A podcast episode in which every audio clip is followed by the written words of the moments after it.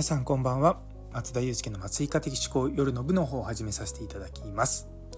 今日はですね久々に NFT を買いましたというお話をしようと思います。でまあ買った NFT っていうのは何かっていうと LINE の NFT なんですね。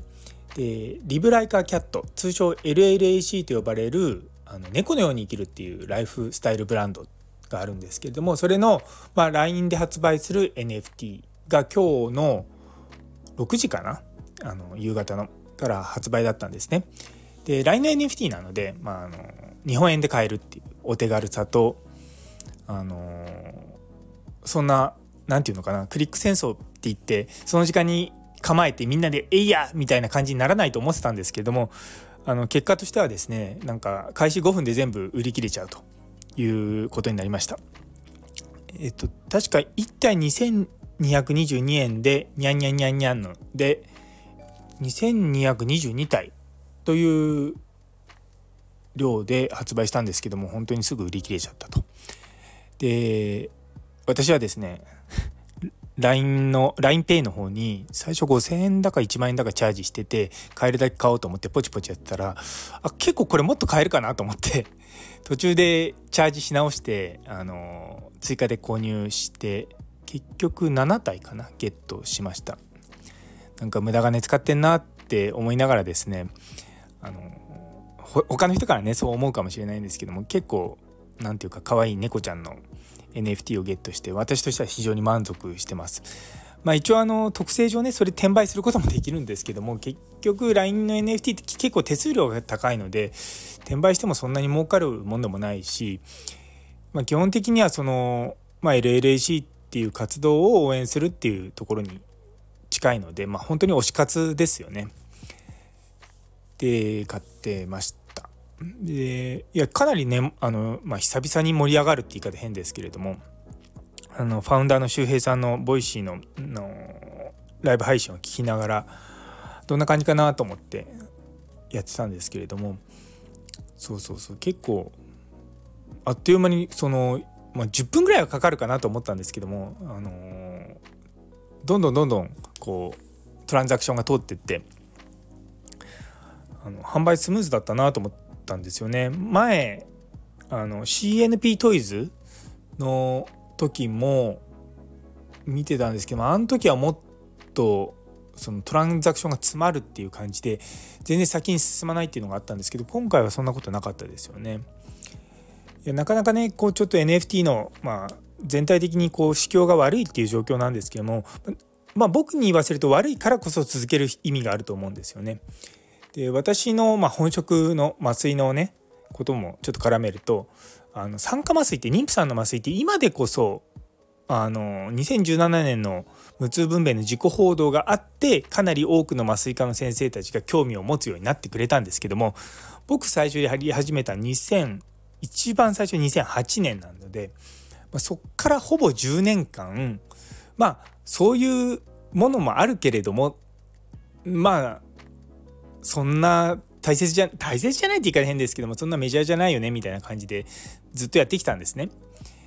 で10年経って、まあ、今僕の、まあ、ポジションって言い方変ですけれども立場でやってて思うのがやっぱ長く続けるって大事だしその時にそんなに日の目を浴びてなくても本当5年とか10年とか経つと全然違う世界になるんですよ。だからやっぱそういうふうに思って今のこの状態を眺めてると、まあ、僕はすごくまあお買い得って言い方変ですけどもすごくいい時期だなとは思います。ただねやっぱりこう財布の紐はなかなかこう緩みづらいのでそう他の NFT を買うかどうかってところはちょっとためらうところはあるんですけれどもまあ本来であれば今が仕込み時なんだろうなと思ってます。あのイーサリアム上のブロックチェーンのね NFT とかも CNP なんか一時期2イーサとかつけてましたけど、ね、今0.5イーサないので、まあ、価格としては4分の1なんですが、まあ、これがね多分まあ、2年後とか3年後とかに多分僕は上がると思うんですね。その時にまた前よりも上に上がっていくと思うんですね。あの NFT そのものに興味を持つ人がまだそのアーリーアダプターみたいな人たちしかいないのでもうちょっと興味ある人たちっていうのが出てくるんですよね。でそういったもう一つの波が来るとそこでわーっとまた来ると思うんですよ。でまあそういう予測のもとってわけじゃないんですけどもだから今のこの現状を見てるとまあまあそういう時期もあるよねって思ってます。あの株価とかと一緒で上がんないからすぐ売るっていうそういったものじゃなくてやっぱりこうこう自分が応援したいと思って買ってあのちょっとだけ利益をね最後もらえればいいかなぐらいな気持ちであのお金をそこに預けてるようなかつもりでやってるのでまあまあいいのかなと思っております。はいまあ、あのそもそもあのあぶく銭って言い方変ですけどもあのなくなっても大丈夫な、まあ、余剰資金でやってるので